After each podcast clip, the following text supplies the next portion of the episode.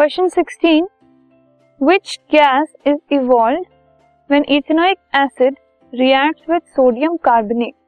जब ethanoic acid और sodium carbonate का रिएक्शन होता है तो क्या गैस रिवॉल्व होती है? कौन सी गैस तो इस रिएक्शन में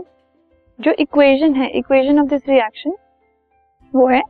C H three C O H N A two C O three C H three C O N A C O two and H two O मतलब ये है इथेनोइक एसिड जो रिएक्ट हो रहा है सोडियम कार्बोनेट के साथ। React होने के बाद एच और सोडियम जो है वो रिप्लेस हो जाते हैं और ये बनता है सोडियम इथेनोइक और साथ में जो गैस है that is carbon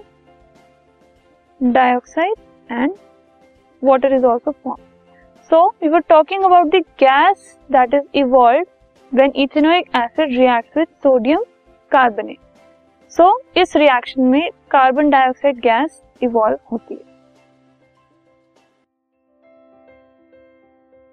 This podcast is brought you by hub hopper शिक्षा अभियान अगर आपको ये पॉडकास्ट पसंद आया तो प्लीज़ लाइक शेयर और सब्सक्राइब करें और वीडियो क्लासेस के लिए शिक्षा अभियान के यूट्यूब चैनल पर जाएँ।